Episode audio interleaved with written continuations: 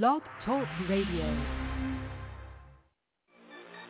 I'm a truth terrorist. I'm a knowledge gangster. I'm a black history hitman. I'm a lie killer, urban gorilla. I gotta be a roughneck. Free the Black Panthers, FCBP, stand for Free the Black Panthers. And fuck the black police. That 13th Amendment, trying to make a slave of me. You can lock my body, can't trap my mind, not forever be free. Okay, free the Black Panthers, FCBP, stand for Free the Black Panthers. And fuck the black police. Feds infiltrated our movement for black leadership roles. But we still here, in the bill here, head of COINTELPRO. Show. They got me started, lion-hearted, I'm the new Mufasa. And I'm all about Umoja, first in Nguzo Saba. Let's bring back the black families, we need our father. Single mama, son and daughter, that's root of the problem. Wise up, we wise up, unity so powerful. Black banks, black schools, black on, black power moves. You telling lies, you think this shit gon' be televised? Black power, be scared guys that be standing there like they paralyzed. Ha.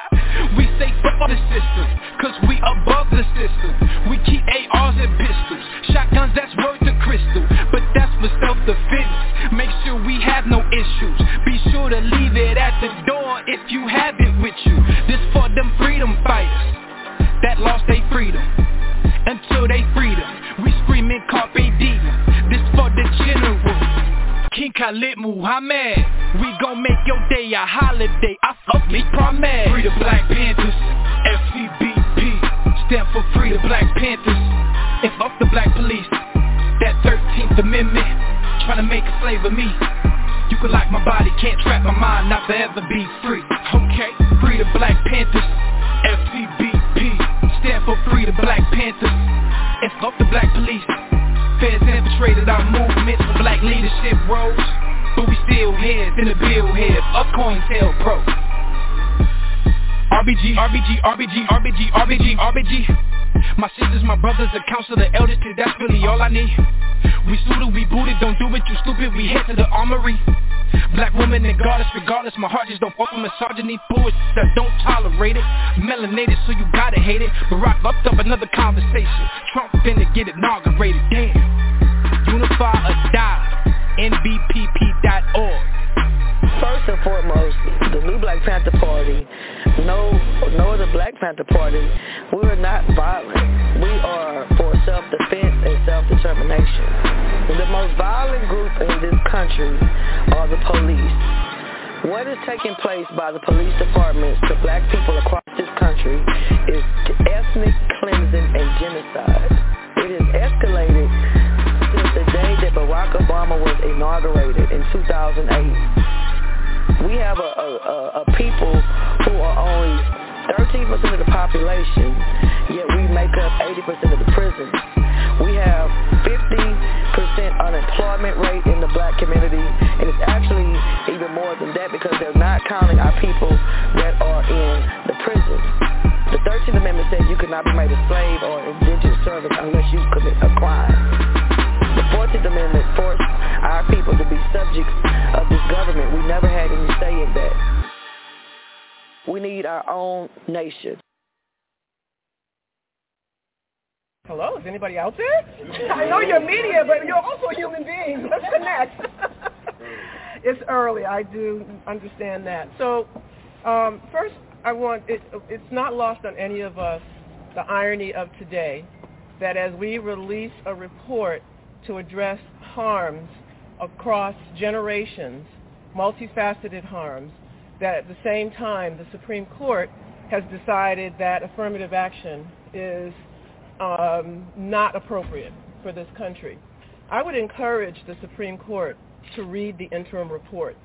I would encourage them to read the final report and to understand that the legacy of enslavement, the ongoing harms are with us to this very day. And so this country is disingenuous. First, they used race to exclude us. And now they're refusing to use race to include us. So I wanted to just give you a very, very quick update about what has the task force accomplished. This is an historic body with an historic body of work. And so what have we done over the last two years? We have held 15 hearings, most of which were two days long.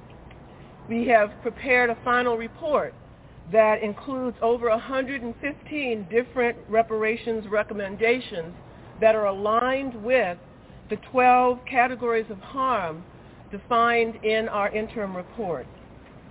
As of June, uh, as of yesterday actually, we have been able to show that perhaps the Pew poll is not fully reflective of the attitudes of America. Why do I say that? Thanks to the hard work of Member Tamaki and Lisa Holder and other members of the task force, we have been able to compile over 302 organizations, some national, some California specific, that are endorsing the work of the, of the task force. 302 organizations, including organizations like Advancing Justice Asian Law Caucus, the Chinese for Affirmative Action, the Los Angeles and San Francisco County Bar Associations, the Weingart Foundation, the California Wellness Foundation, the NAACP at the national level, the National Urban League at the national level. The list goes on and on. I would encourage people, go to supportreparations.org and read the letters of support. It gives a very different picture about this country's readiness to confront the challenges of race in this country, something we have never done. So what else, as I conclude, has the task force been able to do? We developed a compendium of racist California laws and cases thanks to the hard work of members Tamaki and Holder. We have, uh, and what they did was surveyed over 58 California Superior Courts and district attorney offices and 11 city attorney offices, revealing the lack of consistency and the discretion in what is collected and the absence of data making it difficult to evaluate claims of racial discrimination in the criminal justice system. In collaboration with the Ralph Bunche Center at UCLA, we were able to do community engagement. We held 17 listening sessions across the state that included 867 participants, and coupled with that, we did a, a statewide poll, a random sample poll coupled with a community survey and surveys of the participants in the listening sessions. Over 4,300 people participated in those polls and surveys. The results have been published in a scholarly journal article. But one of the things I want to lift up from that report is, again, it is in contrast to the Pew polls that people often will cite. So 60% of Californians support some form of reparations in this country. The time has come. America must step up. It's not just the well-being of people of African ancestry that is on the line. It is the very heart and soul of this country. If America is to be who she professes to be, then she has to do the right thing. And this time, in this generation, Otherwise, I truly worry about democracy. I don't remember who said it, but the basic point I want to end on is that racism is incompatible with democracy. Thank you.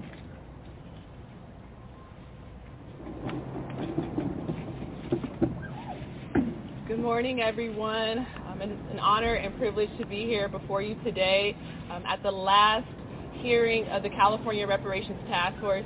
As you all know, uh, this illustrious nine-member uh, California Reparations Task Force, we have been working dil- diligently over the course of two years, not only to study uh, the innumerable atrocities against the African American community, uh, with special consideration for those who are descendants of persons enslaved in the United States, but obviously we also have been working very diligently to develop uh, numerous uh, policy prescriptions to um, and um, what we consider to be the lingering badges and incidents of slavery um, in California. We also have recommendations in our final report that are um, you know, targeted to the Congress and to Biden administration as well. So I'm here before you today to say, give you a, a preview of what we will uh, be discussing at our final hearing. Uh, we will have 30 minutes of public comment, then we'll have 30 minutes of personal testimony where we've actually invited you know, three Californians who would be eligible for reparations in the state uh, to share their personal stories about the various different harms that they've endured um, in the state of California. Uh, namely, we'll be hearing from Elmer Fonza, we'll be he- hearing from Yvette Porter Moore, and we'll, we'll be hearing from Marion Johnson. Um, after a personal testimony, you'll be hearing some reflections um, from each of the nine members of the task force. You'll also be hearing some reflections from the California Department of Justice who assisted us um, in this work. Um, and then afterwards, you'll have myself and Vice Chair Brown formally deliver the final report uh, to elected officials uh, to, symbolic, to symbolic, symbolically represent the formal passing over um, of our work uh, to the legislature. Um, and from there, it'll be up to the legislature to turn our policy proposals into actual reparations legislation uh, so that the material conditions in life of African Americans, particularly those who are descendants of persons enslaved in the United States, actually change for the better.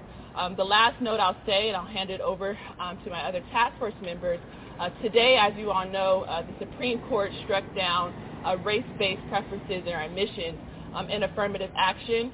Um, coincidentally, on the day that the task force has our last hearing, uh, my only note is to say our work remains unaffected um, largely by that decision because of the wisdom um, that we had in consulting with legal experts like UC Berkeley Law School Dean Erwin Chemerinsky, who predicted this outcome today.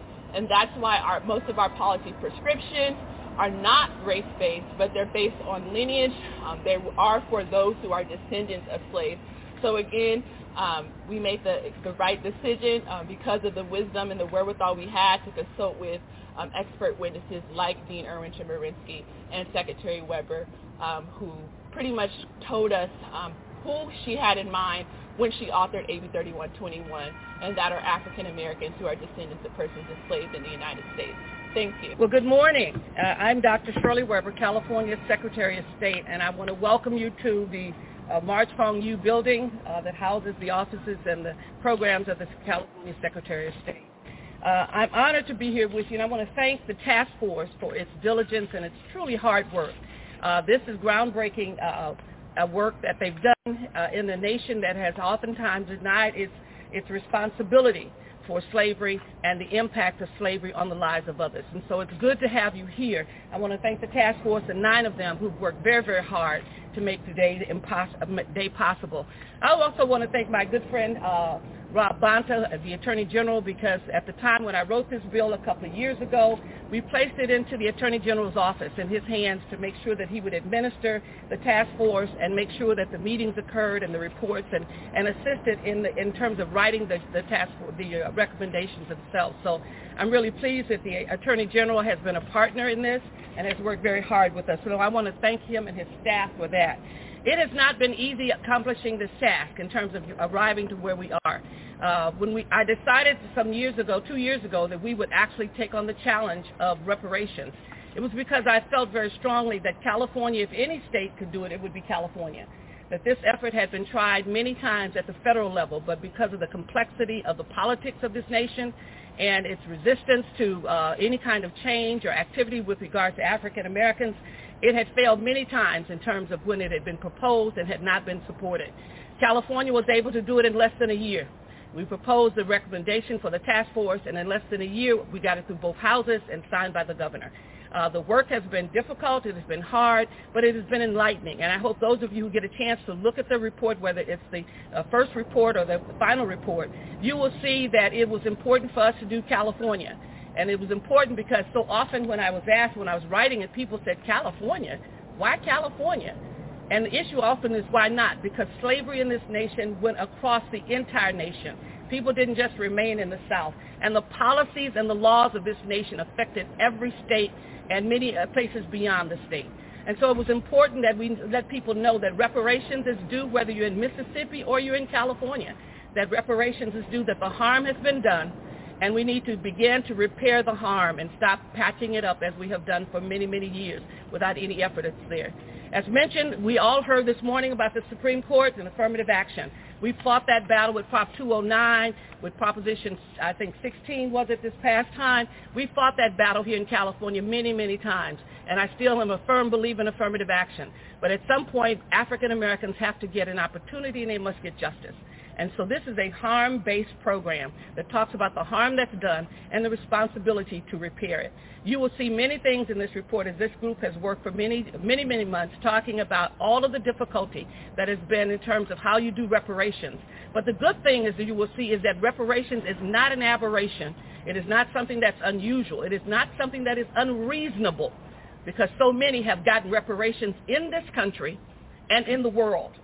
And it's the one thing that people realize that when you have done harm, you have a responsibility to correct it and to make sure it never happens again. We have not done reparations for African Americans.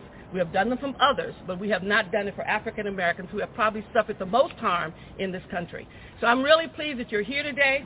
Our office is available and has been available to the uh, to the task force during this process. The Secretary of State's office has. I want to thank my staff that has worked very hard uh, attending all of the hearings, making sure that I get all the reports and all the information. I'm very proud of what we've done. We are excited about the uh, the California Legislative Black Caucus. At the time when I authored the bill, I was chair of the caucus. I'm grateful that they are here today and they are prepared to receive this report and to move forward with it so that we can see progress in California. Thank you so very much for being here. Morning. My name is Don Tamaki. I'm one of the nine members of the task force. I'm the only task force member who's not African American and a member that has experience with the Japanese American redress and reparations effort. I want to echo what uh, Secretary Weber just said about reparations. It is not a preposterous idea. It's not welfare. It's not a, a, a, a check in the mail. It's much more than that. It goes to the very heart of what we think we are as Americans. And Japanese Americans realize that. I want to focus too on what um, Member uh, Grills had stated about the endorsement list. Two organizations started that effort. It was a, a Black Bar Association, the John M. Langston Bar, and the Japanese American Bar Association endorsing the concept that it is time to consider reparations in California. That list has grown as of this morning to 306 organizations. If you check it out, supportreparations.org, that list is diverse. There's a lot of Asian American support on that as well as other communities who understand that we have to trace the racial pathology that impacts all of us from whence it originated, which is 1619, and just reverberated in one form or another after 246 years of enslavement, 90 years of Jim Crow and racial terror, and decade after decade more of discrimination, which, by the way, uh, snared other, organiz- other uh, racial populations. So this is has to be led by African American people, but it is distinctly American pathology that has to be addressed. So uh, I thank you for your interest in covering the story. I wanted I'm Reggie Jones Sawyer, Assembly Member. Um, I wanted Senator Bradford to join me. In, so when this leaves and comes to us in the legislature, both the, the Senate and the Assembly, it's almost like passing the baton. Mr. Bradford and I will then have to carry it through the legislature and onto the governor's desk. Um, it is not, I'm a little emotional because today with the Supreme Court ruling, knowing that my uncle, who was one of the Little Rock Nine, was denied an opportunity to go to a high school, an all-white segregated high school, and now Supreme Court is really bringing back de facto segregation. The fact that we here in California, who's experienced Prop 209, um, Thurgood Marshall must be spinning his grave right now. But California has an opportunity to reverse it and to do it in the right way, as others have said, because we're talking about harm. It's not race-based, harms-based, and the legislature has historically done different bills, legislative and budget bills, to reverse that. So Mr. Bradford and I will then, over the next year, in, the two, in 2024, because we both are going to term out, we're going to work diligently to make sure we can get as much done out of the recommendations that will be given today as possible so we can begin the process of reversing the, um, the atrocities that have been foisted on African Americans here in California. Thank you. Good morning, members of the press corps. My name is Amos Cleophilus Brown. Born in the state of Mississippi, February the 20th, 1941. My great-great-grandfather, Patrick Brown, was enslaved in Franklin County, Roxie, Mississippi. 1821, my great-great-grandfather was enslaved, and I'm his descendant. No, California was not officially a slave state, but in American systems of law, there are crimes that are committed, and one can become an accomplice in the crime. A crime has been done against the humanity of black people. And it's time for us in this nation, in this state, to admit our crime and to make sure that we atone for it and act to do something in order that we will have justice and redress for African Americans. Dr. Martin Luther King, my teacher, taught only one class in his lifetime.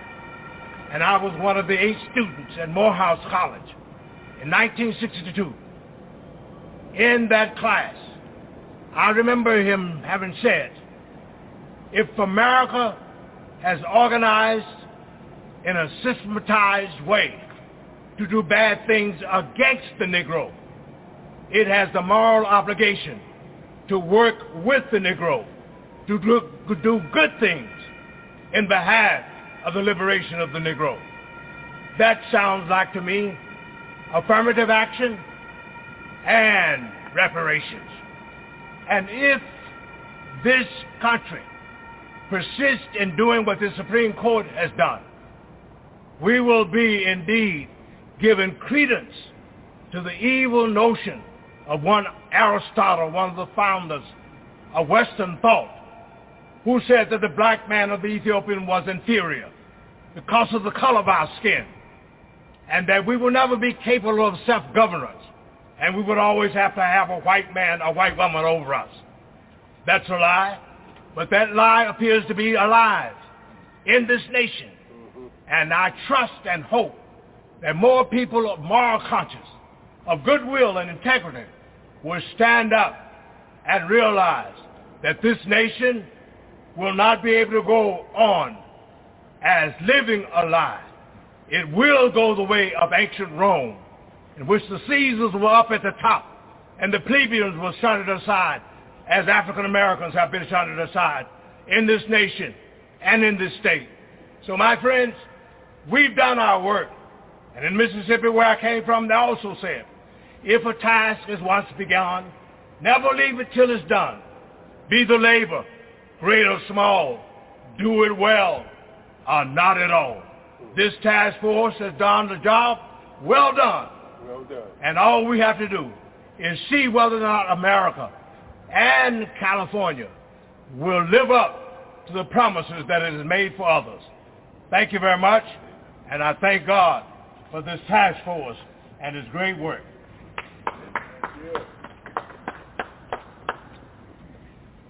Okay. Uh, thank you, guys. Um, thank you to the task force, too. So this concludes the uh, press conference. But I uh, just wanted to let you know that even though the task force sunsets on July 1st, that the Charles Communication Group has been retained to assist post-sunset to address any media inquiries um, after July 1st, okay? Um, we will now open it up for questions. I do have a question. Thank you. um, it's just one question. That's okay. Okay, and this is in regards to uh, what uh, Senator Reggie Jones Sawyer said about the Robot 9. Uh, Pastor Amos, we know your relations or your knowledge of uh, Emmett Till, but you, uh, Secretary of State, Madam Webster, um, Wayne Arkansas. Elaine Arthur. Yeah.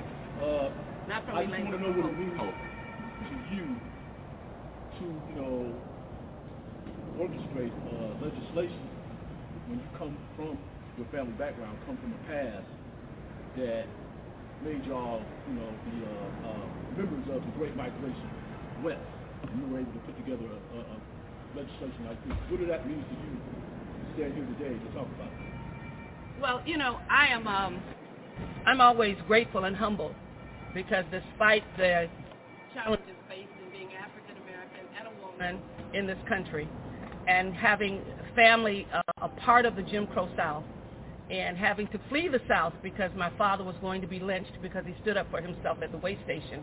He was a sharecropper. You know, I look back on all of that and, I'm grateful for the fact that one California had some opportunities for me. And so it's sad today when we think about affirmative action, even though I wasn't one of the affirmative action admittance because it happened a year before I, uh, the year be- after I was admitted. But the fact that there were so many, their support systems that's there, and I saw the growth at the university. And so to be able to be a part of progress and see regress in terms of the kinds of things that's happening now is very heartbreaking in many, many ways when we think about how far we've come and yet how far we have not come in this nation with the racial hatred and division that exists against African Americans despite all of the contributions we have made to this country. But I think uh, my community, I think my church, I think those who, uh, who were persevered, my parents, uh, the neighbors that I had, who believed in this little girl called Shirley Weber from Hope, Arkansas, and always told me every day, girl, you're going to be something. Little girl, you're going to be somebody someday. And I never forget that. I never forget from whence I've come. And as a result of that, despite the fact that I'm Secretary of State and one of the eight constitutional officers of the state of California and so forth and so on, I never forget from whence I have come and that what I enjoy in terms of opportunity is not the norm. It is not what everybody else enjoys, and we should not get it confused because we've had a black president that that means freedom is here. Mm-hmm. That we all continue to struggle to the least of us, as Thurgood Marshall said, to the least of us in this nation have the same opportunity as the best of us, that we still have a responsibility. So I'm honored to be able to author this legislation. I thank my colleagues here from the Black Caucus who were supportive of those efforts. I thank the governor for having the courage to sign that bill as well as many of the other bills that we've authored to bring justice to California. And we have to keep being strong enough and persevering enough because those who came before us did that. They didn't stop. They didn't move. And I know our time is up. There's another question from somebody else. Okay. Senator Bradford, can I ask you a question about how much you think you can achieve within the legislature? You know, how realistic do you think it is, A, that something will get approved, and B, that it will be substantive Mm. enough to where it's actually going to make a difference for people? How far do you want to get? We want to go as far as we can. We're going to be hopeful. We're going to be hopeful and, and as positive as possible. We know it's a challenge because we know a lot of folks over there across the street don't want to support reparations. We've seen it too many times.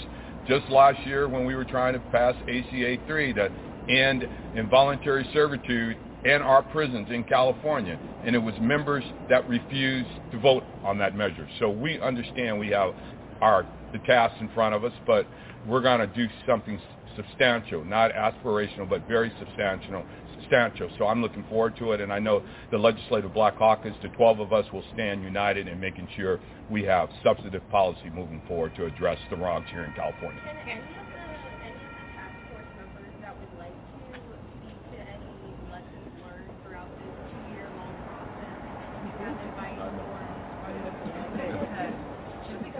affirmative action question.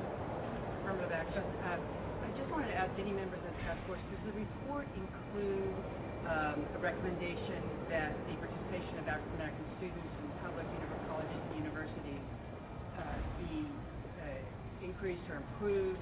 And if so, um, will that withstand any anything? Uh, you know, will it withstand today's Supreme Court? Well, one of the recommendations is to provide free college tuition uh, to descendants of slaves. Thank you. Yeah. So one of the, we have numerous uh, policy prescriptions in the areas of education that was namely formulated by uh, Vice Chair Brown and members Don Tamaki. So if you all want to elaborate, you all can. The only note I'll say is one of the recommendations is to provide free college tuition at public colleges and universities for descendants of slaves. Not for all black people, but for descendants of slaves. So to that end, that recommendation remains unaffected by SCOTUS's decision today because it's not a race-based admissions preference. Okay, we're going to take two more questions. Hold on, hold on Wendy. Sorry, sorry. Sophie, did, someone, did you get your question answered? Can I respond like yes. 30 seconds? Yes, please. So one lesson is what other states can take from this. And I think the final report is a textbook pathway on how it might be replicated in other states and other locales. And uh, that report, you know, tracks this, these atrocities, but every locale can augment it with their own history. And so I think at least it's a start for other states. So I think that's one lesson. Last question, Wendy.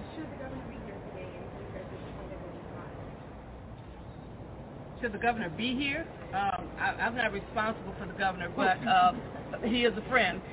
but let me let me simply say, the purpose of this uh, effort is not. This is not a report to the governor. This is a report to the legislature. And that, that's something people should understand. The governor can only do so much. It is the legislature that has to formulate the programs as well as create the funding to, to, uh, to implement the program. So the report is appropriately being given to the legislature. And that is why you have members of the legislature that's here, that's to be a part of, and they've begun to discuss exactly what they're going to do in moving forward. And the governor's role will be to support and assist in terms of signing the legislation that comes forward. Okay guys, due to time, I think we have to wrap it up. Thank you. Thank you. Oh, I'm sorry. Uh, good morning, everyone. Uh, Lisa Holder, member of the California Reparations Task Force. Um, I do want to hold up this tone that everyone here worked so hard to build. Um, this, this work has been relentless. It has been meticulous. It is unassailable. And it has been the work of a collective. We partnered with the Department of Justice. We partnered with hundreds of scholars. And we partnered with the community, public commenters, and, and participants in listening sessions who poured out their heart and their souls, who told us some of the most devastating stories of racial discrimination and who shared their pain and made themselves vulnerable to this process. And that is why this book of truth will be a legacy, will be a testament to the full story. Only half the story has ever been told. Here is a document that tells us the full story. We are not post-racial. And I would recommend to anyone who is legislating or creating laws in this country, anyone who says that we are col- colorblind, that we have solved the problem of anti-black animus and racism, I challenge you to read this document and try and come out with that position. Thank you all. Oh, can you hold it up just for one second? Like, yes. One more. it's almost 1,200 pages.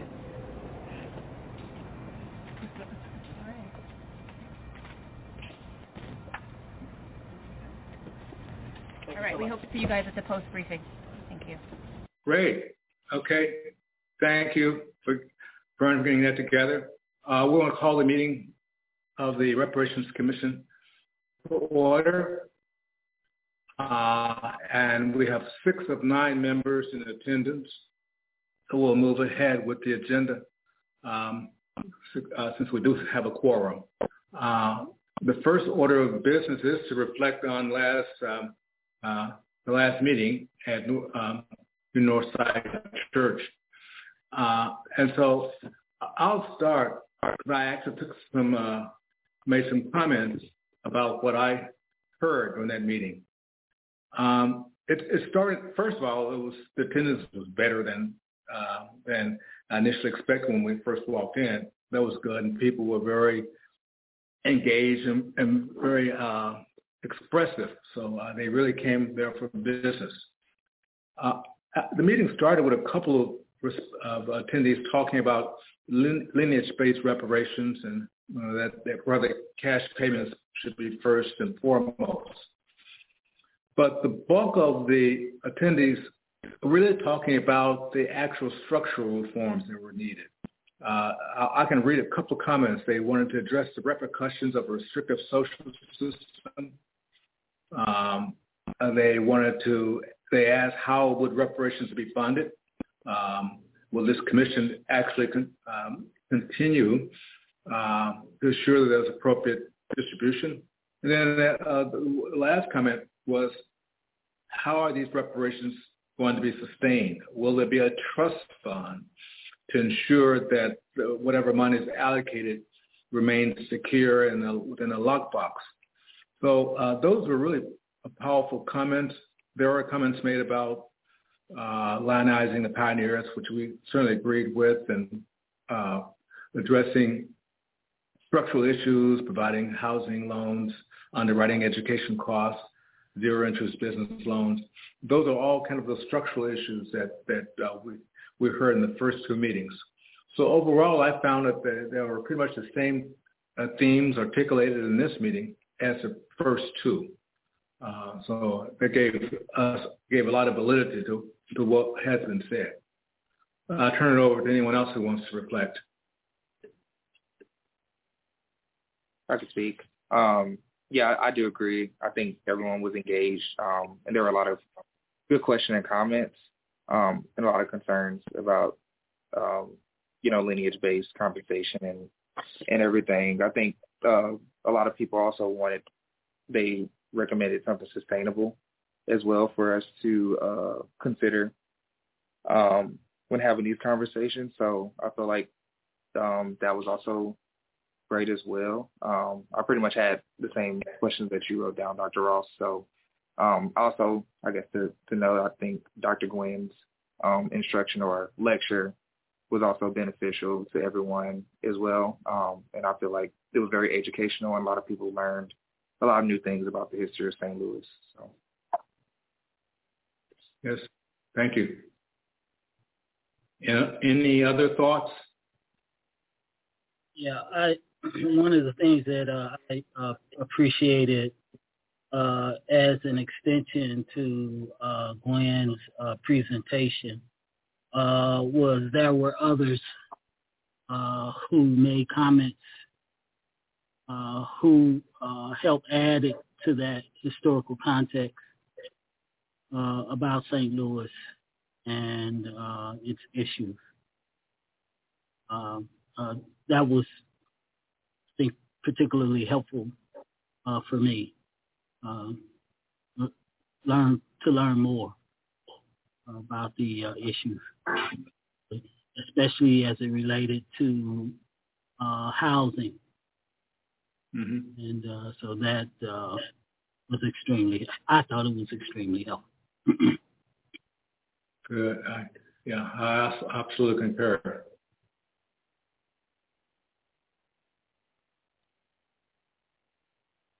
Other thoughts or opinions about that? About the overall uh, meeting, rather? I just have If things not- I'm wondering. What's So, that? Um, I just have things I'm wondering about having, having not been in, in attendance. The, the flow of public comments, how would you categorize those? Were they questions, storytelling, um, advice? What? How would you categorize, like, you know, the nature of the comments? Uh, I think they were both.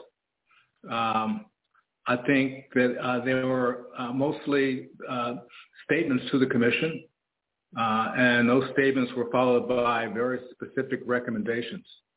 Um, uh, there, again, it was peppered with questions. So I, I don't think I think there was a bit of all of that in there. Yeah, I'm just wondering because I, I just remember an email coming coming in, and it, it was kind of a it was uh, I can't remember whether it was a critique or it was a question about our process. And so as we're we're going along, you know, I'm just I'm just thinking about our process. I know we outline our, our agenda, but there's all these different tools. You know, you know am I echoing? Hold on one second. That's me. Okay. So, okay. Go ahead.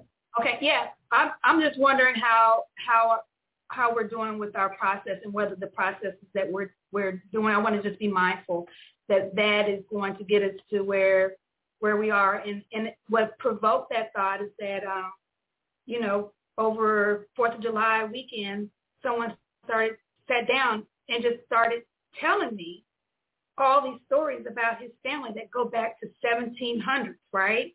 And a lot of those stories had receipts about what actually happened to his black family in, in St. Louis. And it, it was it was just so interesting because like if this is if I didn't know this person, just alone on human relationship alone, the power of that st- storytelling really was like, wow, this is unjust. And um, I would want that family to have equity. And so, you know, a lot of a lot of the grassroots work um, talks about storytelling as a tool for change and also seeing what needs to, to happen. And so so I'm just that's what I'm thinking about all these things like are we are we providing ample opportunity for for that within yes. the commission yes. meeting? What do you all think? The answer is yes. Uh, that that narratives are a powerful part of this commission. That we should um, uh, uh, respond to you know to uh, those narratives. We, they should be um, memorialized and, uh, uh, and amplified in whatever we produce, uh, just as much as the actual questions and the statements. And so the answer is yes, we need the narratives as much as we need the other other uh, elements of the commission uh, meetings. I, I, don't think anyone would disagree with that. No, I, I agree with that, and, and I, I think there's been a reasonable amount of storytelling in uh, our public uh, forms. Um, I do agree that you know the stories do carry uh, power, and uh, I think it would be critically important uh, to be able to um, reach back as we begin to uh, determine, you know, next steps and you know, how we come up with recommendations to uh, pour the power of the stories into uh, those recommendations uh, as we go uh, forward. Uh, but no, I think you are uh, spot on.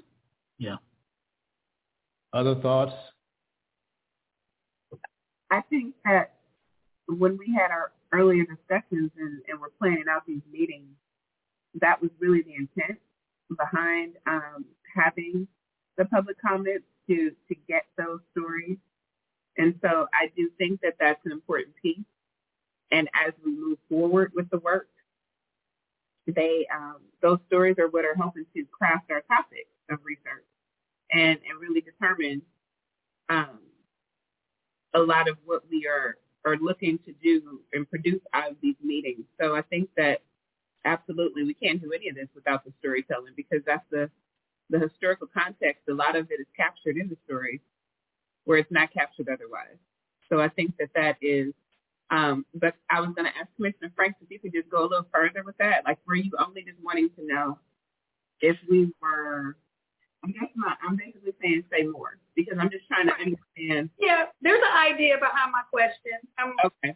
I'm being a lawyer, suggesting my question. Um, well, I just had an idea about a project and about what if we could, as a commission, provide a space for storytelling and we use maybe like the assistance of a local journalist and it, it could be broadcasted as TV and we just open up the channel and it's just put like a flowing public comment session and people can sit and be storytellers. Are we looking for? Are you speaking of particular stories or? No, no, it's open mic. So it'd be like open mic, and and all it is is storytelling session. That's it. So we would open up this stream, and and that's it. That's the whole point. It's like we're we're just collecting stories, and so we have this forum here, this STL TV, right? And so it could it could be I don't know, it could be a night and it could be like two hours and people can, can sign up and they tell a story and we we sit and listen, the public sits and listens and it's just an open mic to capture and record those stories. And maybe a person gets I don't know, each person gets a little bit longer time at public comment to do that as part of our process.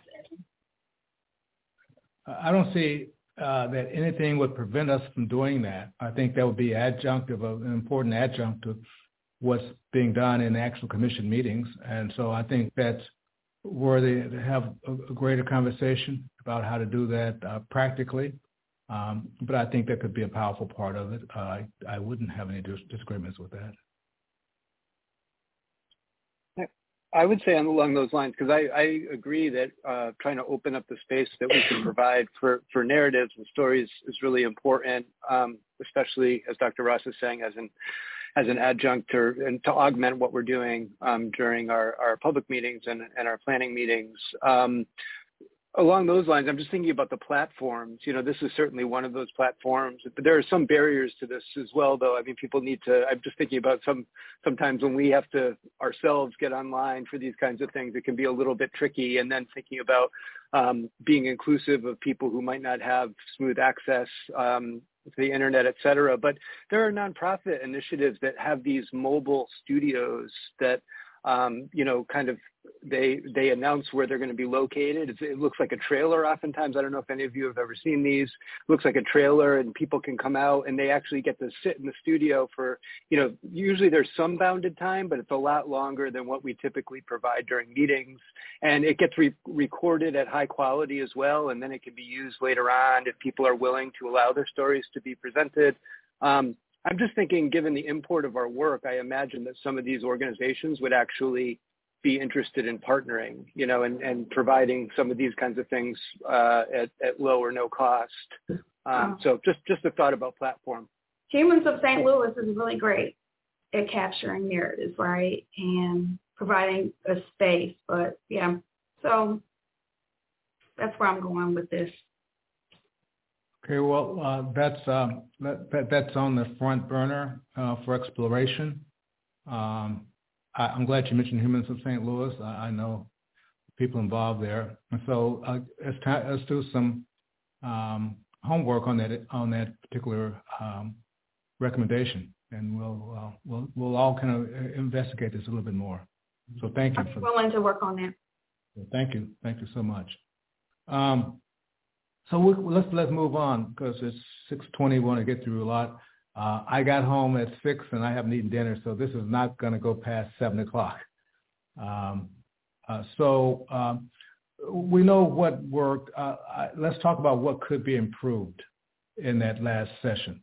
I, I know you weren't there, uh, Kimberly, but we can talk about um, whether um, nuances that uh, prohibited free expression, um, were there, you know, just technical issues.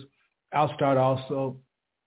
Um, the you know having the microphone only in the front, I thought was um, it didn't lend to the ability to um, express this directly to the commission. It's as if the, the questioners were, were were sending the questions to the audience.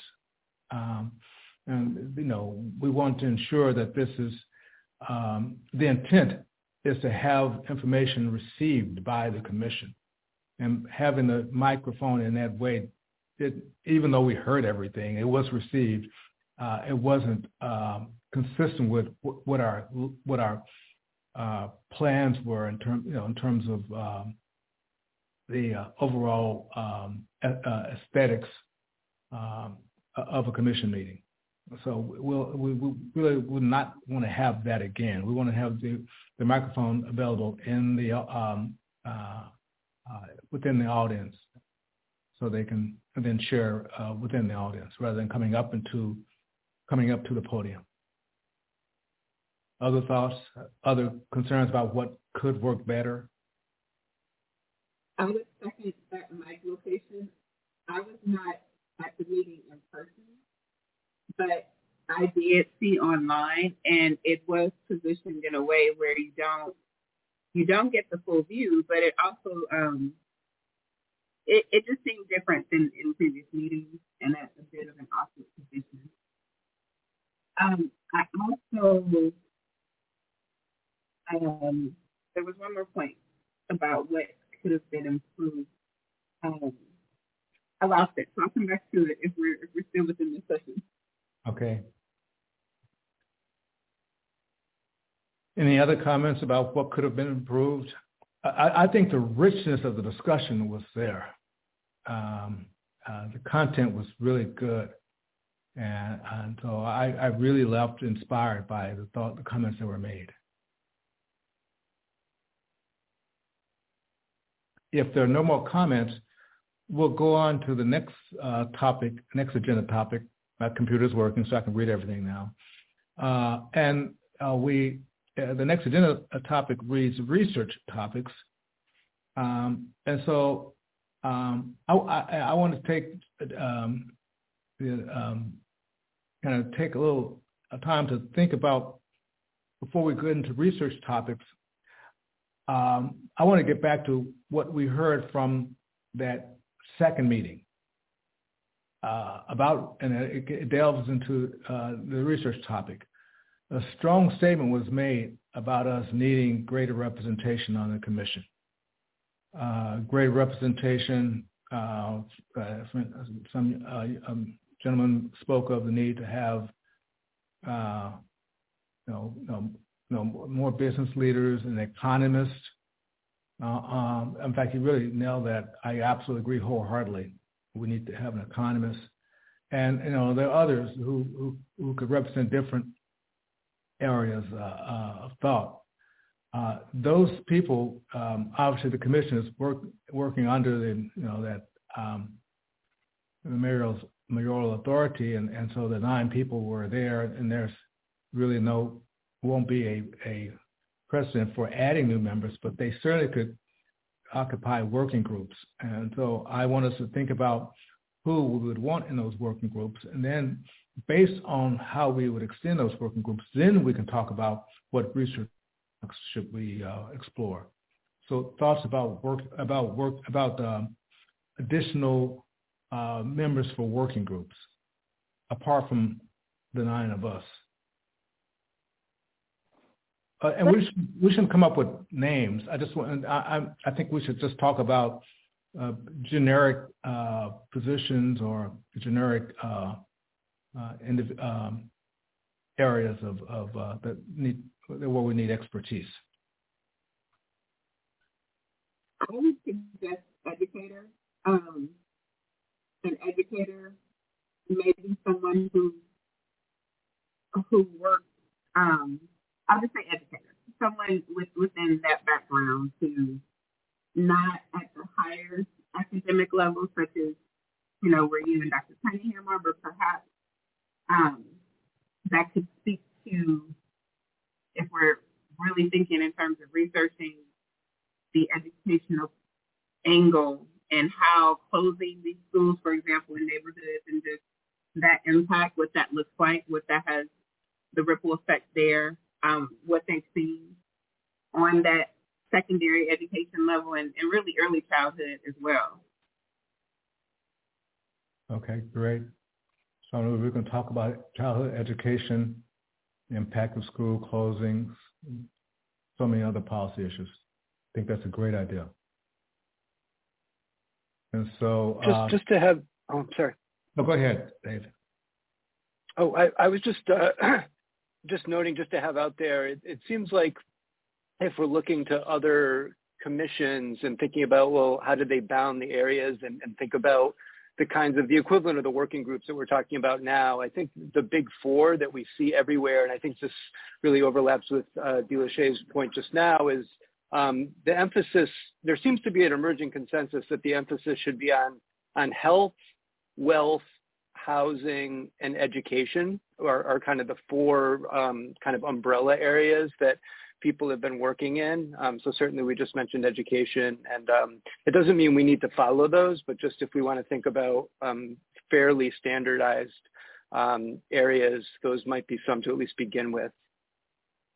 Yeah, I, I think that I think those categories are great, and um, so we already talked about education, and uh, we can expand that with a working group. More than we don't, we can have more than two people, more than one person the, I, I started out by saying we need an economist or someone who really can, really can talk about uh, the uh, uh, financial consequences of, um, of, of um, rigid segregation uh, and, and a, uh, uh, socioeconomic disadvantages. Health is going to be a key part, and I was asked to talk about health at the next meeting, and I'll just spend 10 minutes introducing that topic, but we can certainly use additional members uh, who, who can talk about health, uh, particularly community health and housing. When you mentioned housing, one person who really came to mind is Chris Krehmeyer, who is the CEO of Beyond Housing. Uh, I think someone who could speak to that. I mean, there are others who can speak to that, but my goodness, he I, um, has such a track record um, of actual uh, knowing the subject and actually living it and producing. So I, I like those you know, education, uh, wealth, health, housing. I think those categories are great, David. Yeah. And and just two quick comments on that too is one, as as I was saying that, I, I realized that um, an area, at least I personally would want to propose potentially augmenting our list would be um, something around the criminal legal system. Um, just to have that out there as, a potential fifth one. And then the other thing, as you were just mentioning housing, um, I, I, have a colleague in, in the sociology department I'm in um, named Elizabeth Korver Glenn, and um, Elizabeth would be willing to to work on a working group if we wanted to, but she's also a good example because I could imagine ways of addressing housing that really focus on kind of flashpoint policies that affect large numbers of people in a very identifiable way. So thinking about Mill Creek Valley is like a, a really clear example of that. Um, but Elizabeth focuses on kind of like daily, quotidian um, practices of real estate appraisers and hmm. how they um, in effect reproduce ra- racist and racial inequalities just through the daily practice of that field, so just appraisals. And it's just an example of something, it's not invisible. Obviously, if you're impacted by this, you, you feel where, where this happens, but it's just kind of the daily practice that isn't something that people just reach out and identify as like, this is the heart of the problem but but it seems like a good example of something where we have people in a working group who are really attuned to those daily practices. The the person you mentioned from Beyond Housing would probably be another person that could really be attuned to that, as well as people who can think historically about these large policy moments like Mill Creek Valley, where you know neighborhoods would be raised or erased, et cetera. And so just just to make a uh, an appeal for trying to think about a combination of people who can hit on kind of both sides of that. Appreciate that. Elizabeth, what was her last name? uh, Korver Glenn. I'll put I'll put it in the chat so you can spell it. Thanks. So I, I have I, I just want to get some clarification or, or to say something. So I think it's definitely imp- important to identify these, these areas of focus, but I question whether it's necessary that the person spearheading or occupying the group are experts and I come at this from I, I remember um, being just, and I say this like happily, admonished by Kayla about some language here, which is like I said something like, "Oh, maybe you get apple," and she said, "Well, I'm an abolitionist." Well, I I share that perspective too in in my approach. So, like, I'm, I'm thinking broader about the culture of our commission, what it is we're talking about, right? We're talking about reparations which are like tools. It's, it's a tool to bring equity in the face of, a, of oppression, of an oppressive system. And so they say that you you you'll never be able to dismantle the master's house using the master's tools. So there's all these tools here, and there's barriers. So I, I feel like a lot of this conversation is focused on like all of us pretty much well, I, I are pretty educated elite here. So I, I feel like um, some of the people that are probably most experiencing the the feel the feel of inequity are not in this room right now and not able to curate what this looks like, right? So I feel like when it comes to diversity of representation that we need to take a look at that and we need to take a look at things like I feel like it's very important how we set up the space for our meetings. Do we want this to look like a traditional board meeting? Right? Is that is that going or or does this look can this look like something else? Can this look different? Right? Because we're trying to unravel something and also correct um, so from from that from that perspective, I think there's definitely experts that have been studying things and information for them. But yes, let's divide the areas, but also let's think about who needs who do we need to tap for these for these um, conversations. Who can we think about some different types of leadership uh, so, um, in these areas? So community voices are critical. Mm-hmm.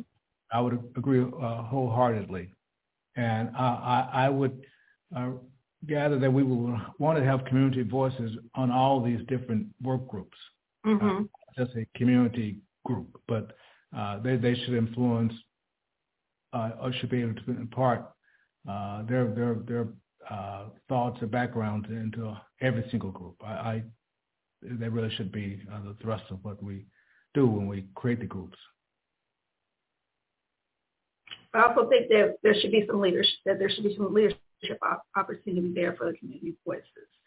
Um, that all of our leaders should not necessarily be academia, um, professional experts. So I would like like to see us have some diversity in that that regard. Yeah, so community presence, uh, community leaders. I think yes, we would all. I think we would all agree with that. Thank you.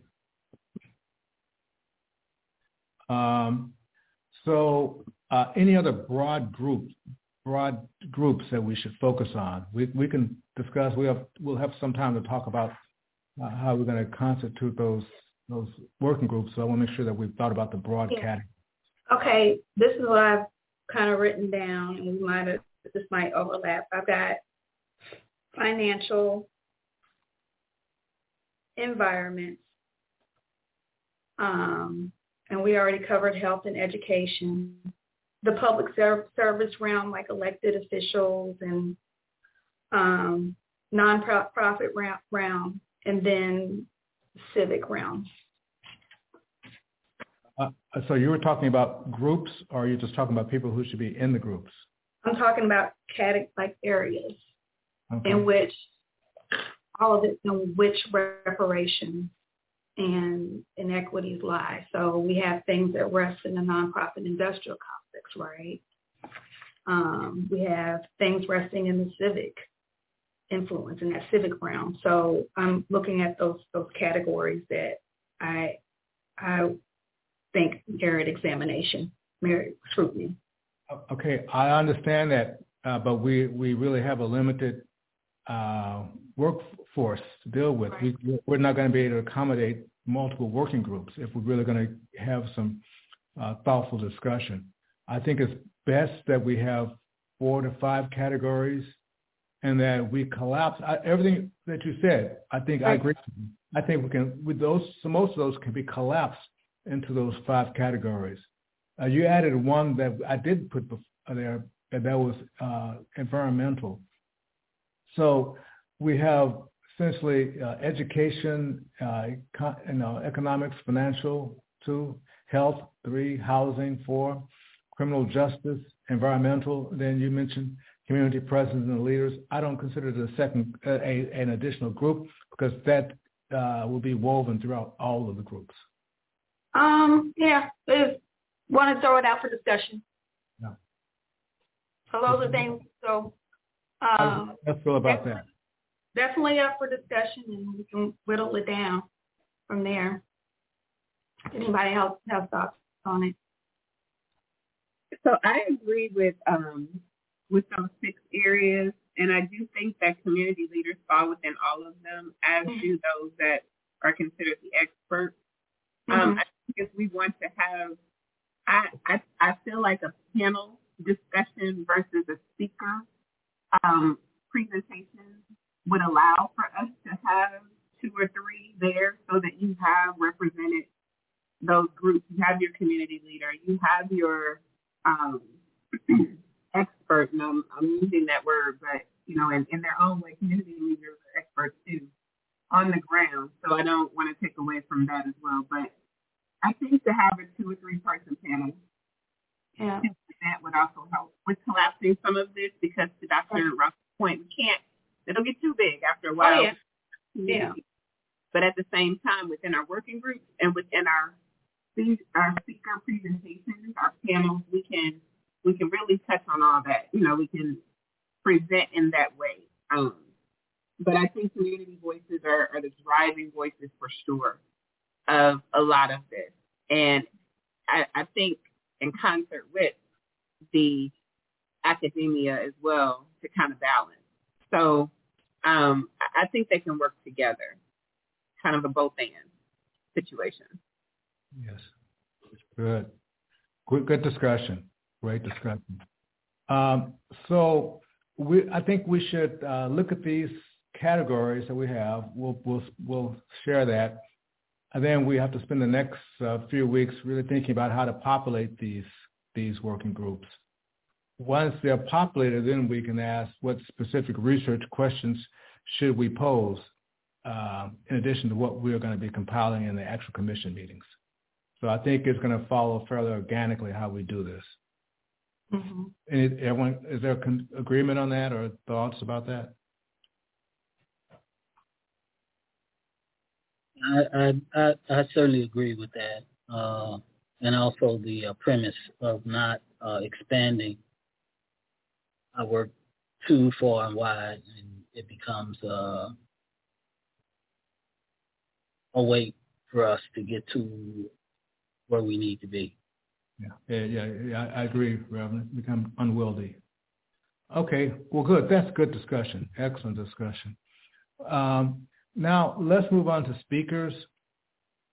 And uh, we had already talked about you know, these two major speakers that we want, uh, Walter Johnson and Colin Gordon, um, and uh, you know, trying to ensure that we can get those top speakers will be critical before we will move on.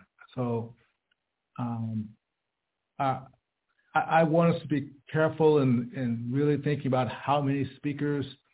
Um, we, uh, our goal is, is not to have multiple major presentations to the public.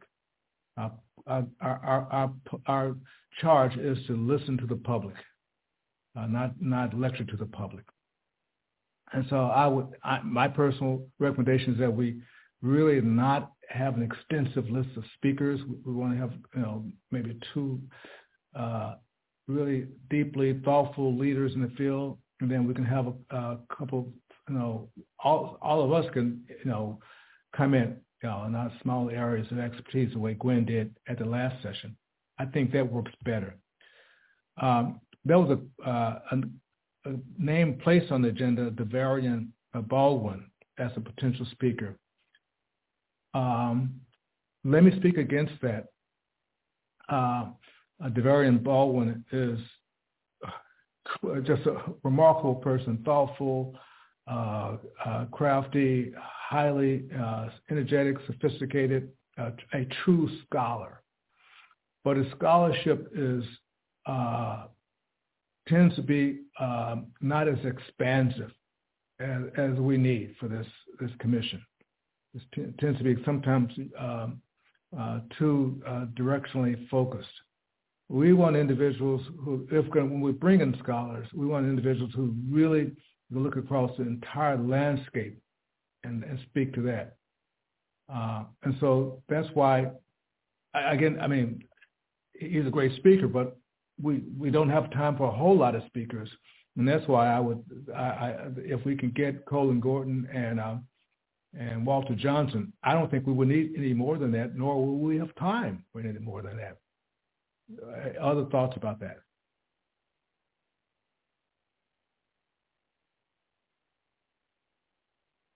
I yeah, I don't um I don't know why it's recommended, but as a uh, I'll trust your your scrutiny. What about um, Christopher Tinson over at SLU? Uh, I think it's probably good to have somebody who's who's local. We said, we said that at the inception of this that we really want to tap into our local experts, and so I think that's much more of a reasonable option. Um, I don't know, and I, I say all of that with, without. I know his name came up on the initial list, and so he has his angle, and he would be he would be modest enough to to to be like, well, yeah, you got this person on on the short list, and I would I would tender the tender things over to this person, but he's chair of Black Studies yes. over at SLU pretty tuned in. Yeah, uh, I, I think that I think that's reasonable, and I think it's important that we have a you know although we don't really want to have more than two uh, uh, two major speakers, we have to have to have a contingency plan because some of these speakers just may not pan out for lots of reasons. And, and maybe along those lines, another way to um, broaden our speaker base a little bit without it taking up more of our meetings. Is I, I think I had mentioned this before, but another professor of Black Studies in the area um, is Jeff Ward, who is at Wash U, but he has co-taught with Walter Johnson. Um, they, they have kind of coordinated classes at Harvard and at Wash U and so they work together really well. And um, so if if Walter is coming to speak, I'm sure he and Jeff could coordinate, and we'd have kind of a. I know Walter is local to St. Louis in a lot of ways, very close to the community, but Jeff is is in the community as well, um, and and they might work well together um, mm-hmm. without it taking up two separate meetings. Uh, I think that's great. I'd love to see the chair of Black Studies at SLU and WashU. Uh, I think that's yeah, I think that's great. Mm-hmm.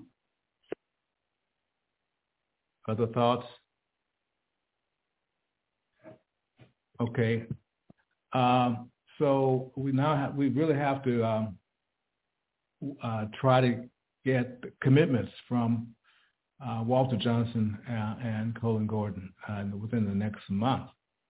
Uh, if they aren't, if we can't nail them down by the end of August, then uh, we just move on to the people that we have here locally.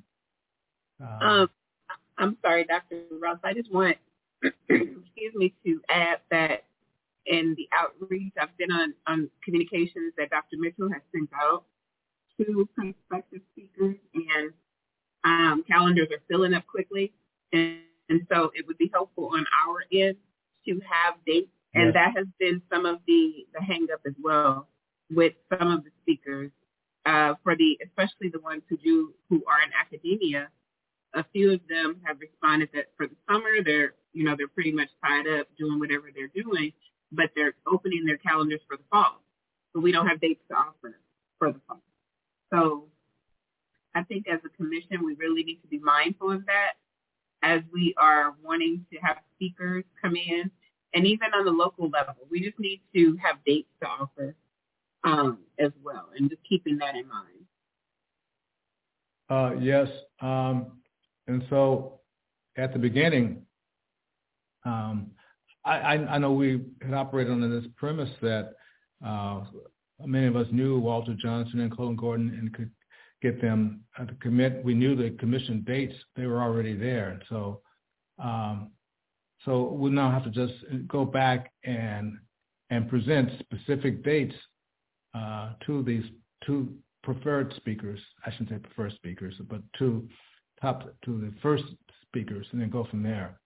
Um, and so um, Vernon is the one who knew Walter Johnson and could get that contact. And so is, Vernon's not on the call. No.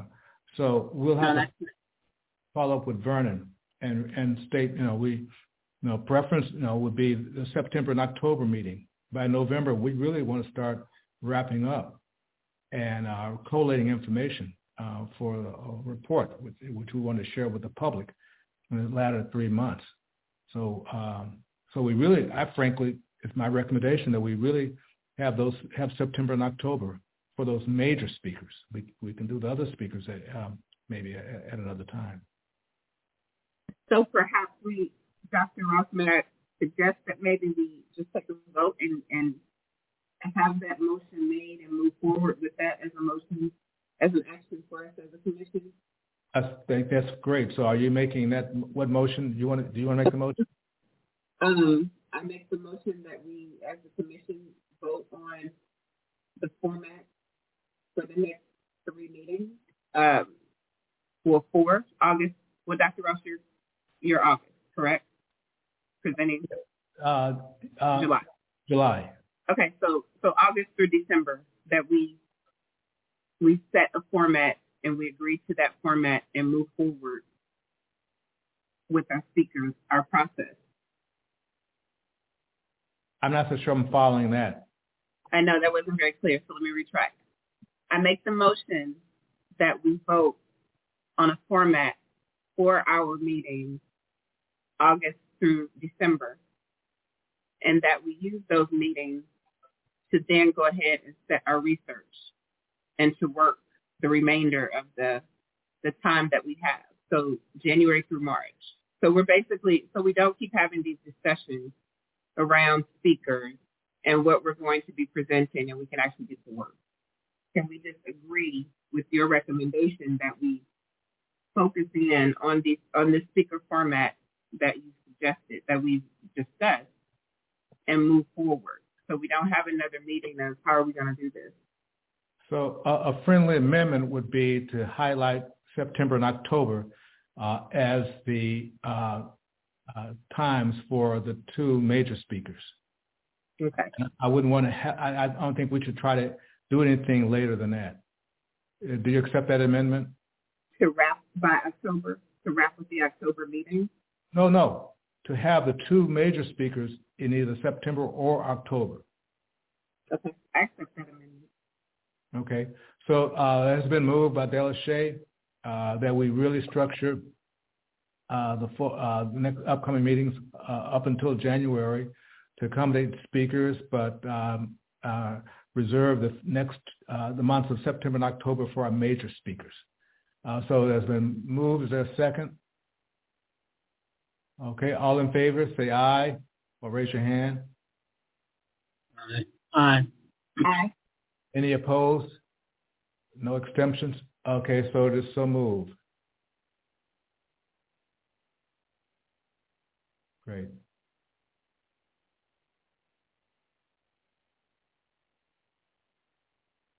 Great. I think that's uh, that's good to clear that up. Thank you, Delashay. Which really gets us into the last part of the meeting now. Uh, the last five minutes is to talk about the meeting dates and um, locations for September and October. Uh, on the um, initial uh, calendar, we actually stated we want to go to South City, South County, or South City is a city, uh, South City for the, uh, the, next two meetings after uh, after July. And so, any, and um, in terms of dates and locations, um, hold on a second, let me put a calendar. So we're talking about September. Um, and you know, we talked about um, uh, uh, balancing them weekday and weekend so we can get a different um, slice of the of the pop of the populace. Um, to that point, may I if we saw if we felt that that weekend session was helpful in terms of turnout? Does that seem, since we've had a couple of meetings where we've had them during the week and we've had weekends to kind of see, does that, is that helpful? Uh, I thought the turnout was relatively uh, uh, comparable at the meeting on, on the weekend. I, I thought the response, I thought the questions were deeper, um, and I thought the engagement was was richer, but the turnout was I thought was comparable. Okay. Want to consider another weekend and weekday for these two meetings, perhaps? Yes, I think because August is a Saturday meeting um, on August 26th, so I think alternating was fine. And I, I would like to see how the August meeting turns out because it, the one that we had on the last this past weekend where we tested it out, um, there was a bunch of things going on in the city, so it kind of affected the turnout. Um, so I feel like if less distractions, we can kind of get a good sense on how a weekend would actually turn out without, you know, all the events that were going on. Yeah, I agree with that. Um, we may not be able to, to confirm dates right now. I, I just want to forewarn. Um, we we should we should probably check the um the, the calendar, the city calendar for that weekend in August, and here's why. Um, the St. Louis turns up with festivals in August. It's it's heavy. It's really really really big. That's what I tell everybody about. Like I know I tell people it's the best time of year to come to St. Louis. So we could we could stay with that for the sake of um, turnout. Um, maybe consider a Sunday instead, but I like that all. I we should we should double check. I'm I'm for. talk about that. Huh? We talked about that on this meeting when we did the planning for it. We know that we know Festival of Nations is one thing going on that weekend, but we we talked about it at the meeting where we decided on that date mm-hmm. to narrow it down to that date with consideration okay. um, to those items. But okay. we did we did have an, an, an in-depth conversation around that. Oh, no sense in rehashing. Okay, so did we come? I'm sorry, did we come up with a date in September? I I've got. Hmm. I don't believe we have. I don't. I don't believe we did. I, I didn't think we did. We no, got we a planning me- we got a planning meeting on the calendar for September 13th. So my assumption is that the meeting is the following 16th. Wednesday. Uh, or, or the following Wednesday, the 20th of September. Well, we have a planning meeting for September 13th. Well, the planning meetings are the second Wednesday of every month, so that was to get them on our calendar. The the public meeting doesn't necessarily take place a week after, mm-hmm. but the planning meeting is set for the second Wednesday of every month. So I, I've been so looking at the calendar, and so we haven't we we have to agree on either uh, 16th or the uh, or the 23rd, maybe a weekend, uh, because you know as uh, Bill just said, we want to just test out, make sure that without a lot of competing events, we can do a weekend. So I, I, I would recommend that we consider the 16th or the 23rd of September. Well, we we did the um the weekend and we're doing the weekend in August, so I thought we were alternating from and like for me personally as a commissioner, the weekends are are a huge burden. Okay, oh, that's that's reasonable. I'm I'm, I'm okay Yeah. with that. So um, so uh, let's let's throw out some dates then. If we wanted to stay consistent with our weekday kind of last week of the month, would something like the 27th work for folks? It's the last Wednesday in September. I think September 27th is a good idea, and we'll put it somewhere in South City. Any, any, anyone opposed to September 27th? There are going to be, we're going to have exceptions. We're all going to, we're busy people. We can all be. I think the 27th sounds good. Yes, I'm fine. Okay, good. That is confirmed. Do we want to do October or we want to just hold off on that? Can we get October? That would that would um be helpful for the speakers Mm-hmm. for trying to to get speakers. Yeah. Okay, I, I would agree. Fourth Saturday, A Saturday, fourth Uh, Saturday. fourth Saturday, that would be 28th. October 28th. How does that sound? I won't be here, but that don't don't rely the decision on me. I won't be available that weekend either, but I can absolutely help with the planning of it. What about the prior weekend, the 21st? I won't be there 21st. I will be out of town. Well, Dr. Ross, for the one where you know you won't be present, we definitely need to make sure that Chair Reed is available. Okay. So um, we can maybe hold off um, if need be. If the if the 28th is not what we'll go with, and if it's the 21st tentatively, um, we'll try to connect with Chair Reed for that one. Yeah. Yeah, I would like to be here if we have a major speaker in October. So I okay. Yeah, I, I would try to find some dates that accommodate uh, as many of us as possible. So if the 28th works for the majority. So let's say uh, tentative 28th, and we'll talk with uh, Kayla. Sounds good? Yep. Good. Okay. Uh, well, good. I think that we have um, completed our agenda in a well, timely. In terms of location, I did. So we discussed um, possible locations, um, St. Mary's and St. Cecilia's, and, and, I did reach out to St. Cecilia and inquire about their spaces. So um, they don't have anyone there to assist with setup. So there would be some labor involved with that. So they're like, yeah, we don't have anybody there to help set up chairs. So if they can't set up chairs, we probably won't have audio visual.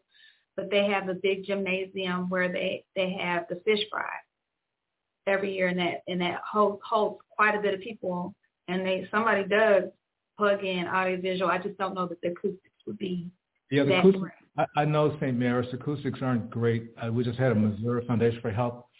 St. Uh, Cecilia, St. Cecilia. Okay, you're talking about St. Cecilia. Yeah. Okay. Mm-hmm. Yeah. I don't know that church. Okay. Yeah. Um, I think that's reasonable. I do know that we talked about the mach- uh, was the machinist hall uh, on um, On Chouteau. Chouteau. You're right. Yeah. thought- um, yeah, and then then it flowed from we were trying to get closer to to like uh Dutch Town, so further set, um deeper into South City. Okay, so Uh, I, I don't think we should write off the place in Chouteau. I think that could bring in a very good sector, and then we can move something. I agree a little bit more in Dogtown. Oh no, no. So Dogtown would not be South City. So what we had discussed was like possibilities in South City. So I, I, I agreed that I would look into it, and I think I believe Kay- Kayla said that she would look into um, St. Mary's and also um, what's um, the community center down there that was also thrown out as a contender to move into the, the area where where basically at the heart of the black where the heart of the black community lives in South City. That was the the, the logic in the discussion. Okay, um, Yeah. then we'll have to just wait uh, and have you confirm all that with Kayla then. Because we need, you know, we, we obviously we don't have a, spec- a specific location yet. Is that agreeable? That certainly by the end of this month, we'll be able to identify a particular uh, location in both location in both areas. Yeah. So the feed, yeah, so the feedback from uh, from them. So she said she had to check with the priest there, but it, it's $125 for the space. Okay. So I'm just bringing back the information. Okay. Yeah. Uh, yeah. Uh, costs like that are nominal. Uh, we will. I'm confident we can get that taken care of. Okay. So, so that's that's the only uh, plan, major plan going forward. Um, two major plans going forward: secure the dates of the two speakers, um, and then uh, secure the locations in South City. And hopefully, we'll have that done in the next few weeks. The next. Um, Okay, so we're we're set then for our next meeting, um, which will be next week. Is it? What's that? What's that date? The 26th. Twenty sixth. Absolutely. On my calendar, twenty sixth. In that case, I'll see you all on the twenty sixth at New um, uh, New Northside Church. Adjourn. Okay. Officially adjourn. Okay. Is there a motion to adjourn? Motion. So move. Okay. All in favor? Aye. Say aye. Aye. We are officially adjourned. Thank you all. Thank you. See you You all. Thanks all. Good night. Calls for reparations grow louder across the Caribbean. Will the UK apologize and pay for the historical impact of slavery on former colonies in the West Indies? Or, as Prime Minister Rishi Sunak says, is unpicking history not the right way forward? I'm Andrea Sanke, and today's newsmaker is the call for reparations.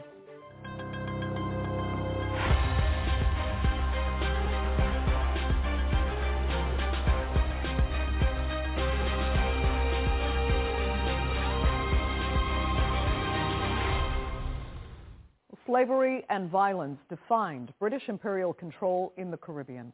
As early as 1629, the British brought people taken largely from West Africa and enslaved them to work on sugar plantations for hundreds of years. Now that slavery funded the European Industrial Revolution as well as its future wealth and development. The tiny island of Barbados became known as Little England and was one of Britain's most valuable colonies. An estimated half a million slaves were used there to farm and process sugarcane, known as white gold. The system of slavery in Barbados was so efficient, it was used to institute one of the first slave labor codes, a legal framework England then exported to other colonies, including the United States. Barbados is the incubator. Barbados is the experiment that it could be done. So this island is unique not only for its beauty and all the contemporary positive features, but this is where the greatest, the, the greatest experiment in human terror in the modern era was first put in place in Barbados. Now, almost 200 years since the abolition of slavery and 60 years after independence from the UK, Barbados has become a leading voice in the Caribbean movement for reparations. Years of hard work by activists and academics is gaining traction. A national reparations task force was created in 2012, followed by the Caribbean Community or CARICOM's groundbreaking 2014 reparations plan. And recently, Barbados made headlines for targeting wealthy Britons for individual reparations, including actor Benedict Cumberbatch and Member of Parliament Richard Drax, whose family still runs its 17th century plantation in Barbados. But in spite of the headlines, real progress is slow. In the U.S., two federal reparations bills have stalled. The Church of England has identified ways that one of its arms profited from enslavement and set aside a $120 million fund to address racial inequality. King Charles has agreed to a study of the monarchy's already documented ties to the slave trade, but Britain's new Prime Minister, Rishi Sunak, has rejected calls for reparations. Meanwhile, the leader of Barbados says to ignore this is wrong. And we feel that we have a moral obligation to be able to start to deconstruct the racism in all of its forms. It doesn't only come in laws that are still there, but it also comes in ways in which people undermine democracy, in ways in which people prevent people from voting, in ways in which people make judgments about people because of color or race. And we've got to work hard to deconstruct it. And we have to also recognize that when many countries became independent, um, there was no development compact or development package left for us to finance education, healthcare, or any of these issues. And, and we have to ask ourselves, can we accept that the Industrial Revolution was financed by the blood, sweat, and tears and money of developing countries, and at the same time causes the climate crisis today, and it's a case of double jeopardy. So we had the wealth taken from us, and now we are facing the consequences of that wealth's impact on the Earth's climate. It's wrong, just simply wrong. So can reparations compensate for the torture of slavery as well as its damaging legacy? And if so, how can it be fairly applied? Well, joining me now to debate that and more are from London, Esther Stanford Xosei. She is Coordinator General of Stop the Maangamizi campaign, which works on getting the UK government to pass reparations bills. From Durham, North Carolina is William Darity Jr. He is a Samuel Du Bois Cook Distinguished Professor at Duke University and also author of From Here to equality. And from Norwich in the UK, David Campbell Bannerman is the chairman of the Freedom Association and the former conservative member of European Parliament. Thanks all so much for being with me. William, I'll start with you. You know, it used to feel like the more time that passed, the less likely it was that substantial reparations would ever be kind of agreed to and properly distributed, but people seem to have real confidence in this Caribbean movement. Tell us what's been your experience. What has it shown you? Do you think something will be agreed to here, and will it have an actual impact on communities today?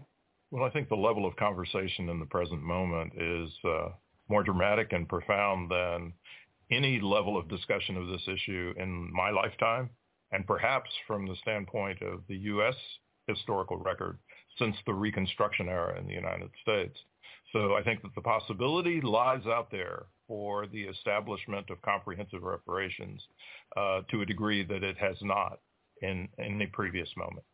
Tell us, so I mean, where have you seen, uh, if at all, have you seen, you know, models for reparations actually work? Where has it been effectively applied? Well, there are a number of uh, precedents, but uh, perhaps the um, most significant precedents uh, involve the German government's payment of reparations to the victims of the Holocaust, mm-hmm. as well as payments that were made to the state of Israel but also in the U.S. context, perhaps most notable is the payments that were made to Japanese Americans who had been subjected to mass incarceration by the United States government uh, in the course of World War II. Okay. Esther, let me turn to you.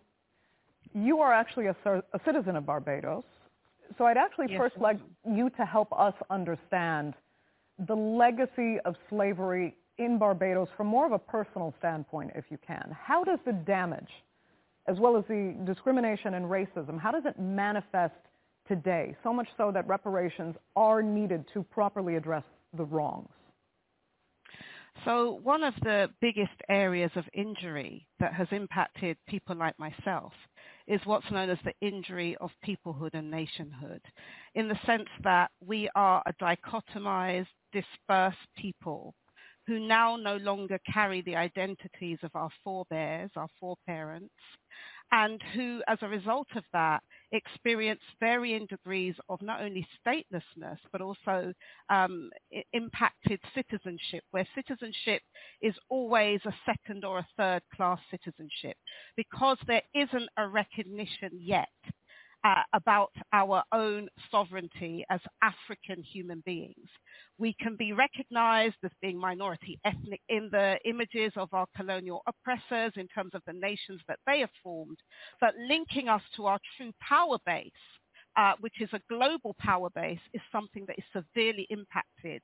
Anti-African sentiments, which is known as Afrophobia, uh, anti-African prejudice and discrimination is still very prevalent, even in the Caribbean, mm. where there is huge amounts of colorism and discrimination based on your skin tone, the, you know, your actual phenotype, how close you look to Europeans, or how close you are to your African heritage and ancestry. Okay. Now, I know you are obviously a proponent of reparations. I want to come back to you in a minute about how you think uh, reparations should be decided, whom they should be paid out to in a minute. But first I need to get to David. And David, you need to tell us, I mean, why the idea of paying reparations for slavery is, is somewhat farcical to you. Well, I think it's a ridiculous idea, I'm afraid. I, I mean, look, a lot of this is very historical. It's hundreds of years ago. And if you look at British history, you could go back and say, well, should we, you know, be suing the Italians to for Roman slaves or suing the French for, for Norman slaves. I mean, the Normans, the Saxon slaves actually built Durham Cathedral in, in England. So I just think the notion of this is, is nonsense. I mean, slavery is obviously horrible, and it was a horrible chapter, but a lot of horrible things happened hundreds of years ago. Being hung, drawn, and quartered for treason was, was one of them, for example. Uh, and I, I, just think this is, is, is victimhood. It doesn't help anyone. And reparations don't have a happy history. They forced it on Germany after the First World War, and it led directly to the Second World War. It's not a happy uh, instrument uh, either.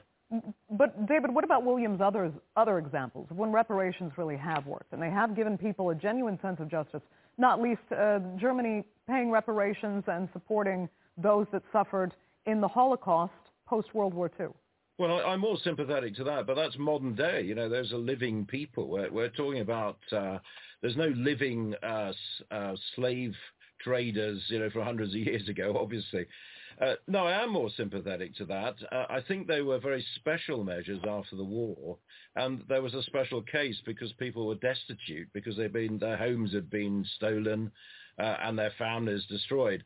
So that that I think was very different. But what we're talking about here is you know, going back to um, Caribbean uh, slavery, uh, and I think that's a very different case.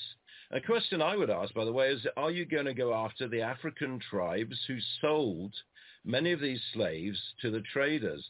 And I'm, I'm very serious about this. The Foreign Secretary of Britain uh, is from Ghana originally, and he was telling me that his family would ensure that, that the slave traders got the, their rival tribes uh, and, and sent them to the Caribbean. And it was a power struggle. And are they going to have to pay reparations as well? I mean, that's not clear.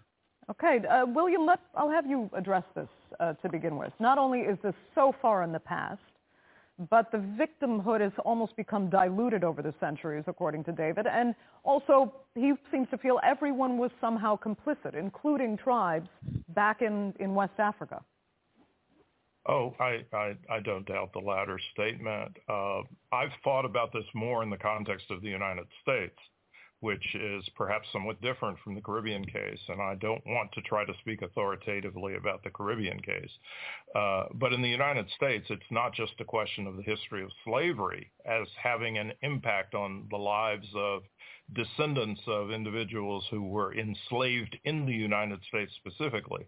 Uh, it's also a set of policies that were conducted by the United States government that maintained the capacity of white Americans to accumulate significant amounts of wealth mm. to the disadvantage of black Americans.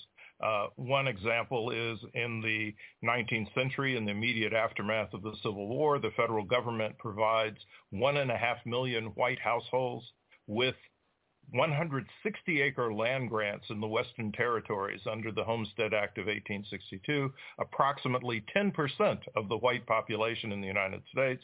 In contrast, black Americans who emerged from slavery 40-acre land grants as restitution and did not receive those at all. In the 20th century, the federal government in the United States shifts away from asset building predicated on land distribution to home ownership, and then it does that in a highly discriminatory fashion, both through the phenomenon of redlining as well as the unfair application of the home buying provisions of the GI Bill in mm-hmm. the aftermath of World War II. So we are not talking about the 19th century alone. Right. We are talking about a recent historical record. Very recent. Many would argue it continues very strongly today. But oh, let me come to Esther then, because uh, David was obviously making the point that there's this is all history going hundreds of years back. And as I said, he seems to think it's been so diluted over the years that you can't really determine fairly who the actual victims are and who's responsible. Because again, everyone, he says, was, was complicit, including Africans themselves back in uh, the slaves' native countries. So how do you determine really who, who should have to take responsibility? Well, this is a matter of justice, okay? We can determine this. But we haven't got the time to go into this program of all the research that's been done that can identify how uh, the impact of uh, wealth dispossession, landlessness continues to mar the lives of people of African heritage and ancestry in the Caribbean and across the, the diaspora. Now, when people are opposed to reparations and they say this is just about the past, it's because they are very, to be quite frank with you, ill-informed and uneducated as to what the arguments of reparationists are. So we base our claims to repair let's, let's use that language of repair on the basis of the contemporary impacts of harmful actions and wrongdoings. When it is in the case in the UK, we were all paying back taxes that were generated as a result of the debt that was built up that paid uh, enslavers and the enslaved got nothing. This shows you that this is a contemporary reality. And this paying back of taxes happened uh, you know, up until 2015. So it means myself, all of my family members were implicated in having to pay back a debt that was built up as a result of compensating people that enslaved my forebears. This is totally wrong. And the hmm. perspective of reparationism... Andrea, uh, uh, please, David, uh, yeah, go ahead. So, so Esther, this country, Britain, actually um, stopped the slave trade and it lost thousands of lives, soldiers and sailors, fighting the slave trade. And we only just paid off the debt in 2015. That's pretty contemporary. No, uh, you know, that's what she was saying, though. No, it was, it was a debt that was to slave owners. Actually, you're, you're, you're wrong. That went to enslavers. Go and check your facts. Totally misinforming people. Respect. Totally you know, misinforming people. I've been farmer for 10 years. I'm, a, I'm, a, I'm quite a well known on history. And, uh, I'm and sorry, so am I, with respect. Um, yeah, and well, yeah. So, yeah, so the point you know, is, the British did not. The British, the British only do things in their own self-interest. Okay, and people.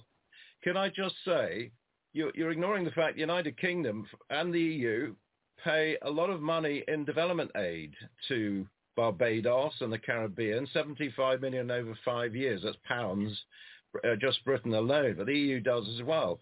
So we do make a big contribution. We don't need reparations on top of that. And do you, are you really happy with a victim culture where you're effectively enslaving people to handouts? Enslaving who? And isn't enslaving that just who? going back that's rich coming from you.